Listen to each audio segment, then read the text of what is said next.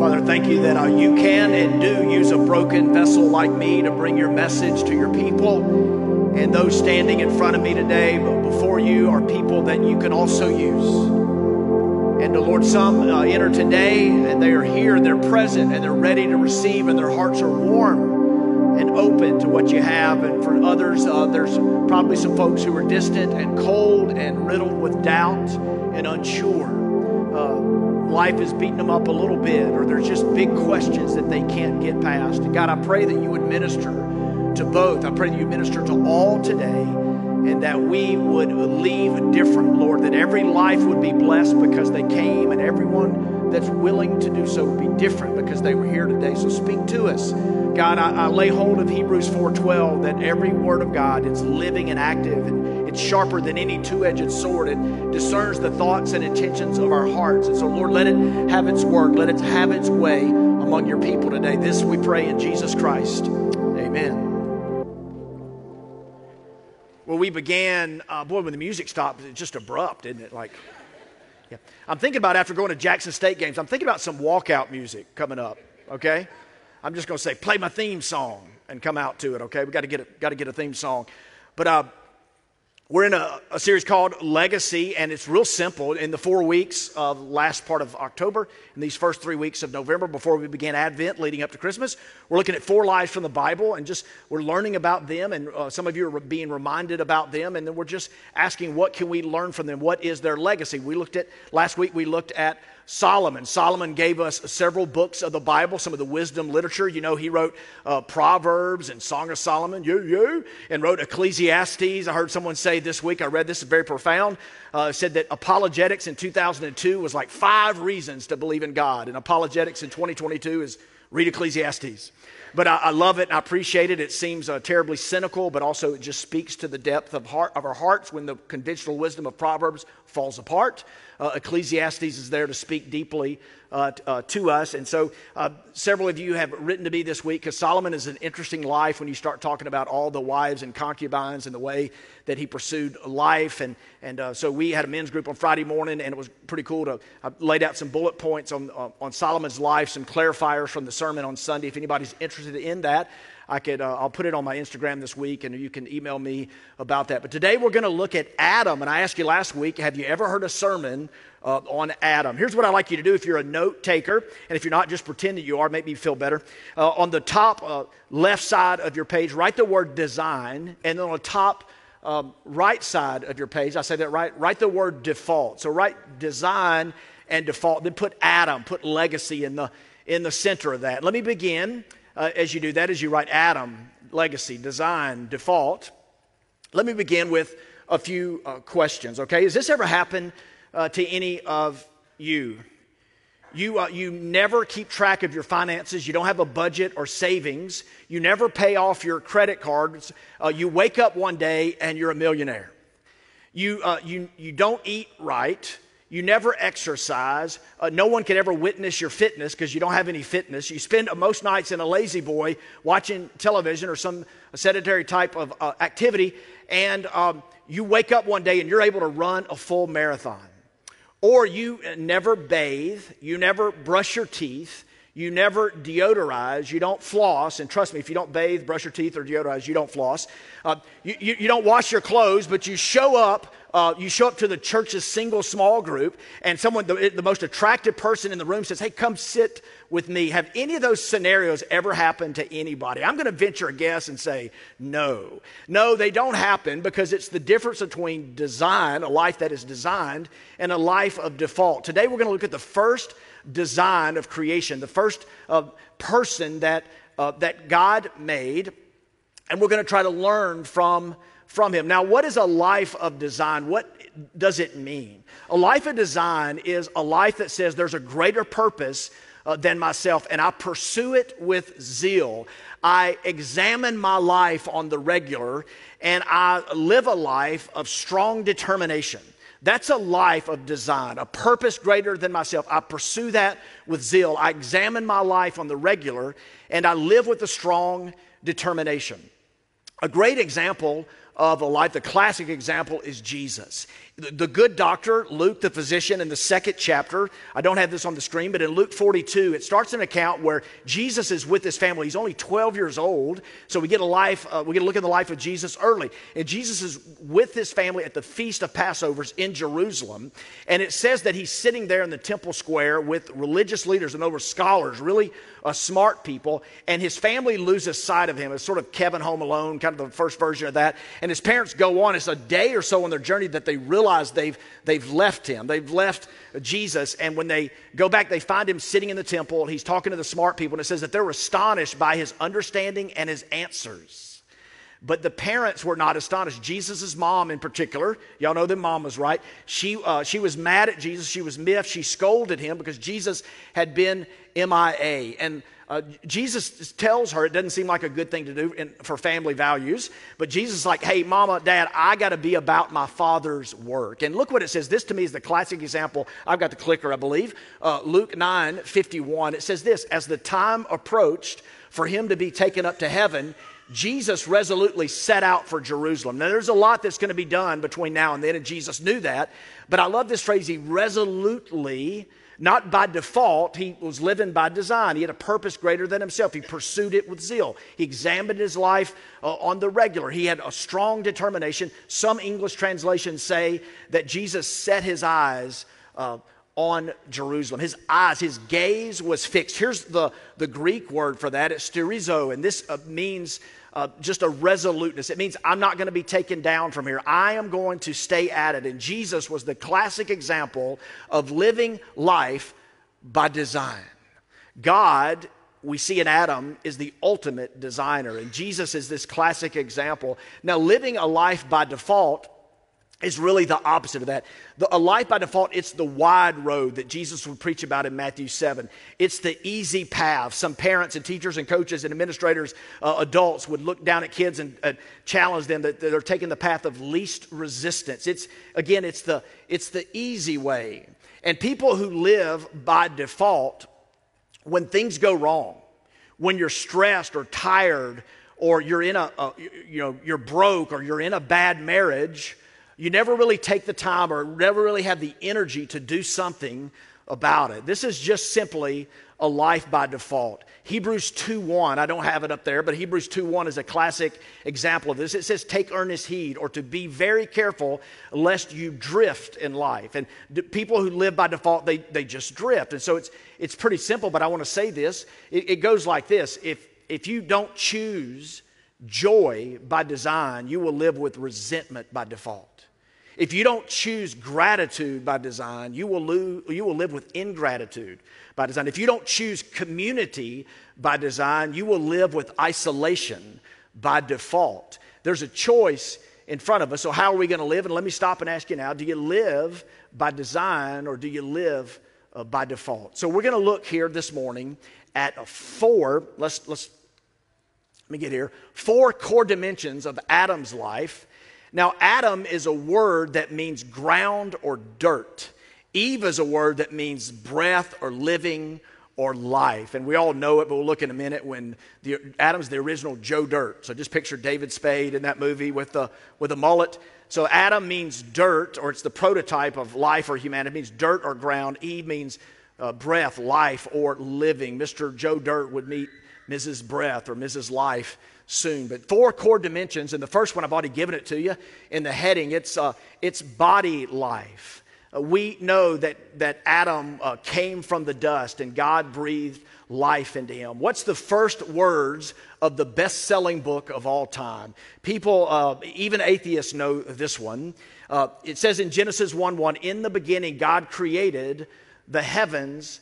And the earth. Now, there's a Hebrew word, and it's used 50 times in the back of the book, in the first part of the Bible. It's the word bara. It's 50 times, and God, it means, in Hebrew, it means to shape, to fashion, or to create. 50 times it's used in the Hebrew Bible, in, in the Old Testament, and 50 times God is always the subject. There's something there, right? That you, you and I, and I think Sunday morning, this is why, one of the reasons I come to church. I'm paid to come to church. That's that's a reason. But I come to church, and when we began to sing, and don't Lauren and the team do a great job, and we began to sing, and I'm just like, man, I, I'm the created one. I am not the creator. And all my, not all, but many times, my anxieties and problems and vexations and cares and hopes and ambitions and all this just begins to melt when I'm with God's people in God's house, just thinking that I am the created one. He's the creator, He's the one. Uh, 50 times this Hebrew word is used, and 50 times God is the subject. And the one we're looking at today, Adam, is the object, one of many objects in God's unfolding uh, creation. God creates, and some of you know this, uh, this beautiful passage. Again, you don't even have to be, be a person of faith uh, to know what the psalmist would later say as God uh, shaped, fashioned, and formed him. In fact, he says it starts pretty early. For you created me, my inmost being. You knit me together in my mother's womb. I praise you because I am fearfully and wonderfully made. Your works are wonderful. I know that full well. He says, the psalmist says, life, God is aware of us and He shapes us and He fashions us. Your life began as a single fertilized cell. And at the, just the right time, inside your mother's womb, 60,000 miles of capillaries and blood vessels were formed. And at the point that a newborn enters into this world, the septum in between the two ventricles of the heart uh, it, it comes together, it closes so that you get oxygenated blood when you're born. You have some 30 uh, trillion cells in your body. You have some 39 trillion bacteria cells in your body. How does your immune system know to attack uh, the bacteria and to leave the cells along the cellular structure, structure that you need for your growth and your maturity. How does the body know? I think David, I think the psalmist in 139 was onto it, and so was a Nobel Prize winning mathematician who put it this way The complexity of the mathematical models, I look at this and I marvel. Uh, how did these instruction sets not make mistakes as they build what is in us? It's mystery, it's magic, it's divinity. He got it right the third time. It's kind of, I was studying that uh, this week and I was like, it's Superman. No, it's a bird, it's a plane. No, it's Superman. It's magic, it's mystery. No, it's divinity. It's divinity. There is a creator and it's astonishing. By the way, notice what this Nobel uh, Prize winning mathematician says I marvel. When's the last time you've marveled? I didn't ask when's the last time you worried? When's the last time you were afraid? When's the last time you gossiped? When's the last time you were busy? When's the last time you marveled? When is the last time you marveled at the fact that you are a created being and that you have a creator, and that really, really smart people study this, this uh, body that we have and say, wow, there's something here. It's magic, it's mystery. Y'all, it's divinity. Adam, the legacy of Adam is that we have a God who created from dirt, ex nihilo. He brought something out of nothing. And this is the God that we have. Not only is our God a creator, and He's given you a body. We learn in Adam that we have a body life. You have a body life, and you and I are, are taught in Scripture. And we see this in the life of Adam and Eve that we're to care for our bodies.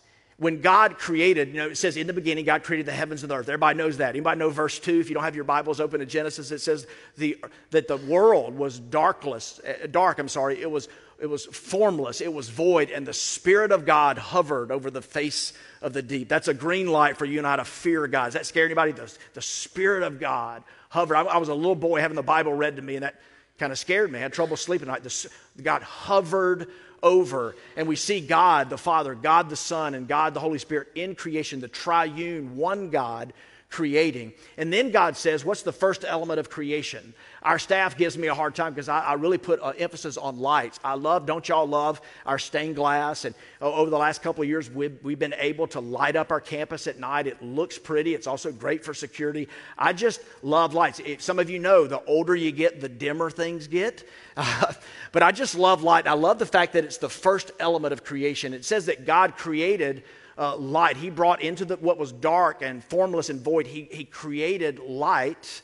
And then it says he, I love this because this is, this is something for us to learn. It's not just a, a marvel of creation. It says that he called, God is intimately involved in his creation. It matters. We have a, a personal God. It's not some distant force that we can ever get to know. We have a personal God, and God says that he called the light time, he called the light day, and he called the, uh, he called the darkness night. So we have day and we have evening, and that's a clue for us uh, that there's a certain way that God wants us to live. He wants us, unless you have a particular job, okay, that necessitates otherwise, but He wants us to work and play in the day, and He wants us to rest at night. Don't be, don't be too literal uh, with that. Some of Genesis early in chapters 1, 2, and 3, I always get in trouble for saying this. Some of it's history, it's just straight up literal fact, and some of it's poetry. But God, don't get too literal with this, but God says, hey, in the daytime, I want you to work and I want you to play. And at night, I want you to rest. So let me just stop and ask you is there separation in your life? When God created, we, we get that, but He separates. He separates because for you to be whole and healthy, you need to separate things. And you need to know when you're working and you're playing, and you need to know when you're resting. Uh, do you have the opportunity? Uh, uh, do you take the opportunity to rest? Do you care for the body that God, when we look at Adam, we see that God gives us a body life. Do you care for your body? Do you recharge your body at night? In Genesis 2 2, it, uh, there's a, sto- a part of the creation that has mystified people through the years. In Genesis 2 2, it says that God, uh, he, he created and then he rested. And that's always a question like, you know, does Adam have a belly button? And he didn't, by the way, have a belly button. That's, I, I don't even, that's like, yeah. But anyway, did, did, why did God rest? It wasn't because he was fatigued, but God was creating something he would point to uh, called the Sabbath. And the Sabbath is uh, still in need today. The Sabbath is God's way of saying that you and I, that we need to take one day out of every single week and do nothing. And when we do nothing, on those days when I do nothing, I am reminded that everything is not on my shoulders. It's a time for me to play and be creative uh, like a child. It's a time for me to ignore messages and to push aside worry. It's a time to eat and to be to, to feast. It's a time to play. It's a time to do nothing that points to productivity and just rest. There's a Sabbath rest. Can I ask you, do you get a Sabbath rest? Do you get a Sabbath rest? Sometimes I feel uh, bad, and I, I, actually feel mad when I see one of our staff up here on Friday because that's their day off. And sometimes I, I, I get sad because I realize I was the one who called them up here uh, to do something. But so if you have a bad boss like me, just tell them, just push them back. Tell them you're uh, getting a Sabbath rest. But look, don't work for anybody if they don't give you a Sabbath rest. God gives you a green light to make sure that one day a week that you are taking rest. So are you taking care of your body? Let me ask you this question. This is the best way I found to ask it. If uh, you gave a friend of yours your car and you let them borrow your car and they treated your car like you treat your body, would you be happy? If you borrowed your car to a friend and they treated your car like you treat your body, would you be happy with them? And some of us treat our bodies like a rental car with unlimited mileage that we'll never see again. And God desires, and here's the thing there are religions, there's isms and schisms which separate body and soul or deny one or the other. But in Christianity, from old to new, we see a union of the two. Uh, spiritual rest in my life helps me with physical rest working out and eating right helps me in the spiritual dimension of life. I can't be the only one that has found this to be true through trial and error, through strength uh, and weakness. But God gives us this, and He desires for us to care for it. There's a passage uh, that Paul would address in 1 Corinthians 6. It's a great passage to study, maybe to bring up in your small group this week. But in 1 Corinthians uh, chapter 6, he gives us a few things. He says a few things about our bodies. He says that the, the body is for the Lord. Now, they had a saying. He says, the body is for the Lord and the Lord is for the body. What's he doing there? In the, the, the, the, church, the people of Corinth, got a lot wrong about their bodies. They were giving their bodies cheaply to other people. And Paul is saying, give your body not cheaply to anybody and everybody, but give your body to the Lord. There was a saying then that food is for the stomach and stomach is for the food. And it was getting a lot of them in trouble. Paul would later say that their God is their appetite, it's their stomach, it's just whatever they want. That's not a good strategy for living. It, it's just not a good strategy for living. My daughter watched the movie Elvis this, uh, this summer, and I watched it on a long plane all the way over to plane ride all the way over to Johannesburg, and we were uh, messaging each other about the life of Elvis. I just didn't teach my daughter much about Elvis, but there's you know uh, his God became his stomach, his appetite. Just let me just get whatever uh, I want. It's not a good strategy for living. And Paul is saying your bodies matter. Your bodies are holy your body's really doing. And look, can I just apologize to women in the room for a, a, a terrible culture in some churches uh, that have taught that your body is bad, that has body shamed you, or you know this uh, purity culture. Uh, purity is a good thing, but this purity culture that that has um, messed up many many people, that sent many people to counseling. I just want to say that that uh, I'm sorry that that has happened, and that's not God's way. Uh, God would tell us in 1 Thessalonians 4 to possess your body and your vessel in sanctification and honor. Your body uh, is holy. In fact, the, sec- the third thing that it would say here is that your body is the temple of the Holy Spirit. The first two is 1 Corinthians 6, that's 13 and 14. Then uh, the temple of the Holy Spirit is 1 Corinthians 6, verse 19. Now, people go to Lowe's, Home Depot, and Ace Hardware, and those places are always busy. They're always busy because people are seeking to repair and upgrade and beautify their homes. No one is going in those places buying tools and equipment to destroy their homes. Uh, no one is, but why do we live that way? Why do we, if we possess the body, the home of the Holy Spirit, if God dwells in us, why do we have so many things in our lives that are destructive to the temple that He's given us? Do you care for the body that you gave us, that God gave you? That's part of the legacy of Adam. The third thing is it's bought with the price. 1 Corinthians 6:20 the price is Jesus came. God Himself, Emmanuel. We'll celebrate this at Christmas. God came, Emmanuel. God came in human flesh. He had an earthly tent, a dwelling, and He paid the price for our sins. He took it on. We were bought with a price. And what's the next verse say? Therefore, glorify God in your body. Uh, beautify it, upgrade it, restore it, take care of it because it matters. The second core dimension of Adam's humanity beyond body life is work life. In Genesis 2:15, it says this, the Lord God took the man and put him in the garden of Eden to work it, work it and take care of it. Work there. Some of us think that Eden, the garden, is this retirement village. Like we picture Palm Springs or Boca Raton. It's just, you know, old people wearing shorts and sandals with black socks, playing shuffleboard and things like that. It's just, it's just a retirement village, right? Everything's nice and easy. But do you know that God is a worker?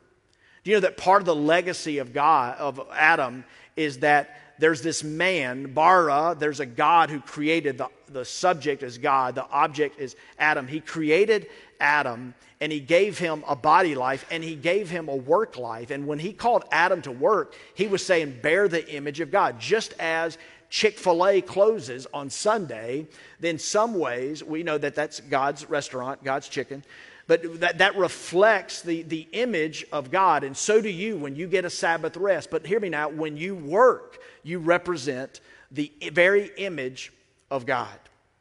A writer named Andy Crouch in this um, uh, realm of Genesis, he asked the question what's the difference between a jungle and a garden?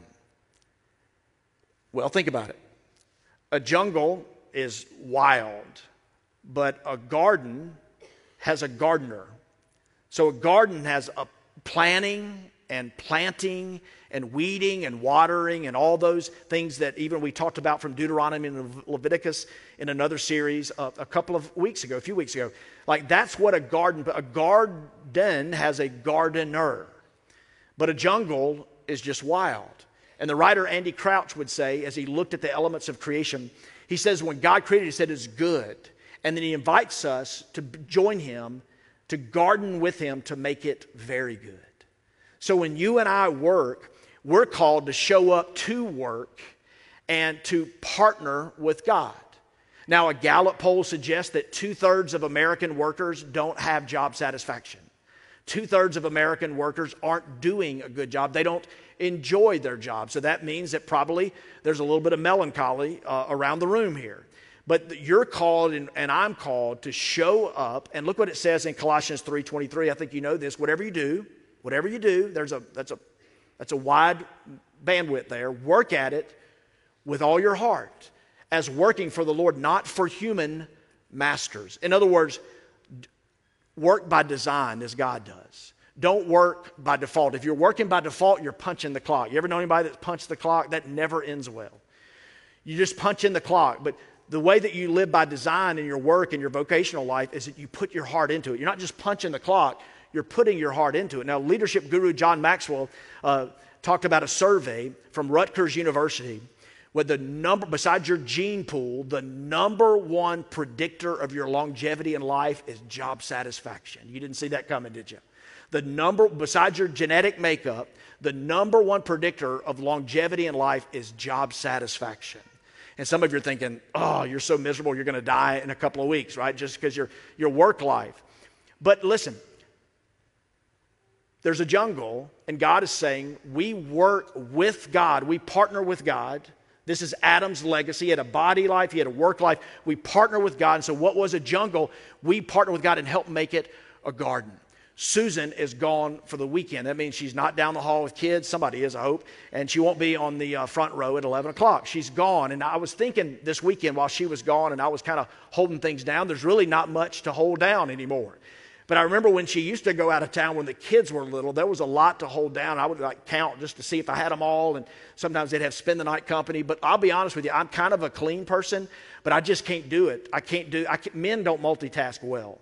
And Susan, man, she would go out of town, she'd come back in town, and just she would just, I mean, just in a matter of minutes, the house would just start looking good and smelling good and feeling good. And there's just a peace and a magneticism to our home. And there's just a gift that she has and a gift that many of you have. And uh, is, it, is it offensive to say that many women have? I don't want to get in trouble here. But uh, Susan's got it. Let's just say that. And w- I mean, I, I, appreciate it because a jungle, she would transform a, a, a jungle into a garden and she would design it and she would work it and she would see and she, she just brings it together in such a beautiful, beautiful way. And that's a picture of our work life. It's a picture of what you can bring into chaos, you can bring created order. Uh, so let me just say this. There's an interesting passage where uh, I love this. It says that uh, God gave Adam a task. This is part of working. He said, So the man gave names to all the livestock, the birds in the sky, and all the wild uh, animals. But uh, uh, just that first part, we're introducing the woman here next, uh, back again. But um, this is interesting in Hebrew. Like in our day, we say, well, naming is just labeling. And we've made jokes about that and such. Uh, you know, you name, you label, whatever. But in Hebrew, in the Hebrew world, uh, it was different. It wasn't just labeling, it was about observing and articulating. It was about discerning and studying. So you may say today, hey, uh, Preacher, I don't have a work life yet. I'm just a student. We'll probably have a bunch of college students at the, at the next service. Listen, work heartily. Be a student heartily as unto the Lord. Some of you work and are in school. And can I just say, if you're a student, don't cheat. Work with integrity. Uh, put your heart into it. Observe and analyze and discern and study. And don't get caught up in a performance based culture. Uh, that is, by the way, crushing our young people today. The highest suicide rates are in Ivy League schools. Study as unto the Lord. Don't study uh, to perform and compete with other people. Study as unto the Lord. Work as unto the Lord. Some of you will say, hey, I've retired. I don't work anymore. Let me just lean on you a little bit and say there's no word for retirement in the Bible. Uh, so, unless you are dead, you are not done. You may no longer receive a paycheck. I don't know when my day is ever going to come, but I rejoice in some of you uh, who are, are, able to retire, retire early. That can be a good thing, but unless you're dead, you're not done. Volunteer, serve, mentor, pray, encourage, be involved, give back into your community, into your church. Look for ways that you can do this because God has never gave us a word for retire. It's part of him. It's part of the legacy of Adam, a body life that we care for, but also a work life that we cultivate. How can you in your study, in your retirement, in your work life, how can you bring a garden out of a jungle? When we Andy Crouch talks about this, when we bring uh, we take a good thing that God made and, and, and, and we live and work in such a way that people say this is very good. Uh, eggs uh, are good. Eggs Benedict, eggs Benedict are great. Grapes are good. Wine in moderation is, is a good thing. So we, we do things in our work and we bring glory uh, to God. The third way, third core dimension of Adam's legacy of life, his life, and our life is a relational life. Uh, this week I saw this um, video of this couple at their wedding day. Uh, they had been dating for 15 years. Uh, take a look at it.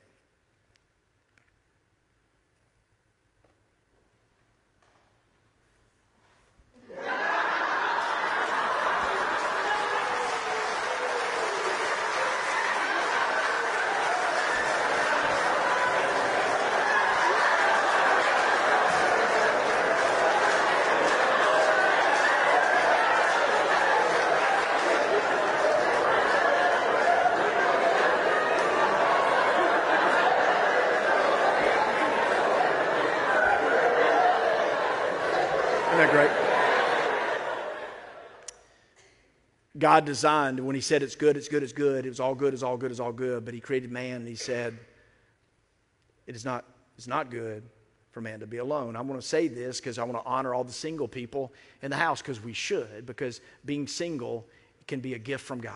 Being single can be a good thing. I said it every week when we did this series called Drive Through Love. Man, don't think that some other person completes you. Uh, the, the, this verse is not about marriage entirely, but it involved a marriage, okay? But we all need relationships that honor the Lord. You know this from Genesis. It says this the Lord God said it is good for the man, is, is good for the man not, not to, I'm sorry. Yeah. Just sometimes you just got to stop, get a hold of yourself. Like I said, Susan's been out of town. It's not good for the man to be alone. Uh, I will make a helper suitable for him. This is a gift. This is a gift that God gives to us, a helper that's suitable. I bet you've never had this happen, talking about the difference between design and default. Design and default. I bet you've never had a friend who's building a house and they're like a third of the way through and you, you ask them, hey, what kind of house are y'all building? I bet you've never, you are like, hey, you, are you building a Cape Cod? Are you building a colonial? Are you building a mid-century modern? Are you, visit, are you building a ranch style, a Spanish Mediterranean? You know, a, what, what type of house are you building? I bet you've never had that friend say, oh, you know, we don't, we don't really know yet. They would never say that because everybody who's building a house, they know what style of house they're building. They know the plan. They know the budget that will be over time and, uh, you know, uh, under schedule. Oh, oh, it'll, it'll, mess up, but they, they got a plan, right? And no one ever says, oh, we don't know yet. But I can't tell you how many people I meet, they're on down the road in marriage and they've had no plan. And the 127th Psalm said, unless the Lord builds the house, those who labor, labor in vain. You need a plan for all your relationships, and you really need a plan on this relationship called marriage in Genesis 2 23, when Adam gets a first look at Eve, he gets poetic. Men are that way. I've seen grown men cry at their wedding when they do the first look. It's a pathetic spectacle. But no, for real, this is what love and romance does to us. Now, she's not going to get that anymore in her life, but she gets it early on. The man said, This is now bone of my bones and flesh of my flesh. She shall be called Woe Man, for she was taken out of man. This is not a less than, it's an equal to. Trust me, we don't have time to unpack that, but the Bible is way taken out of context in some of these some of these passages. But this is a beautiful thing, and, and we see here that Adam has a relation. He's a body life, he has a work life, he has a relational life, and then he has a spiritual life. Um, in Genesis 3 8, then the man and his wife heard the sound of the Lord God as he was walking in the garden in the cool of the day, and they hid from the Lord God among the trees of the garden. Why did they hide? Because they had sinned. And by the way, sin, when you sin against God, it affects your relationships, it affects your relational life. What did Adam do? The first thing that Adam did is he threw his wife under the bus. When God said, Where are you? He threw her under the bus. Even Jimmy Buffett in the great hymn of Margaritaville had it, had it right. Some people say that there's a woman to blame, but I know it's my own fault. Adam blamed a woman.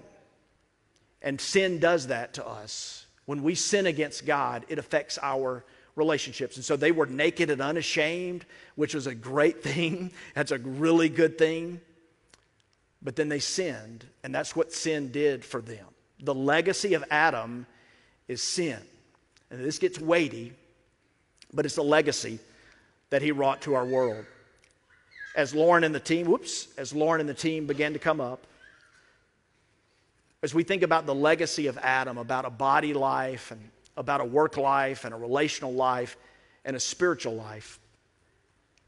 Um, let me back up too, because we got a minute. Notice it says that he was walking in the garden in the cool of the day. Walking is the simplest, oldest, and most common activity of humankind friends walk. When you walk with somebody, you don't have to have any money, you don't have to have any education, you don't have, it, have to have any equipment. You just need to go. And friends walk recreationally. Lovers walk hand in hand. Uh, I love the image of a little toddler. I, I miss these days. When a little toddler will hold up its hand for me to grab and walk with. Amos 3 3 says, Can two people walk together without agreeing? The beautiful thing about walking is when you're walking with someone, you're walking in the same direction. And here it says, Adam, one who was dirt, who was nothing, who got life breathed into him, and the gift of creation was walking with God. There's an obscure character in the Bible uh, called Enoch. It says Enoch walked with God. If we did a sermon series on Enoch or sermon on Enoch, that'd be it. You'd love that, wouldn't you? That's it. Enoch walked with God. But I don't know of a better legacy than that to say that someone walked with God. But sin, when they hid from God and blamed and ran, well, that's our story. And here's what Paul would say I'll get there. Therefore, just as sin entered the world through one man, anybody have a problem with that? Anybody have a problem with that? I got a problem with that. And death through sin. Anybody got a problem with that? Every war, every disease, every violence, every oppression, every injustice, uh, every racial problem, every uh, harm, every twisted, truncated thing in this world is a result of sin. And Paul is saying it's one man's sin. And that was one of the things that kept the great C.S. Lewis from the faith. But he writes about it so poetically and so beautifully. And Paul is basically saying here Adam is a representative. What Adam chose, you would choose. The activity, the sin that Adam that he did, you and I would do. How Adam acted, that's how we would act. And so, we learn of a second Adam, and his name is Jesus. Would you stand with me? And in the second Adam, here's what we see.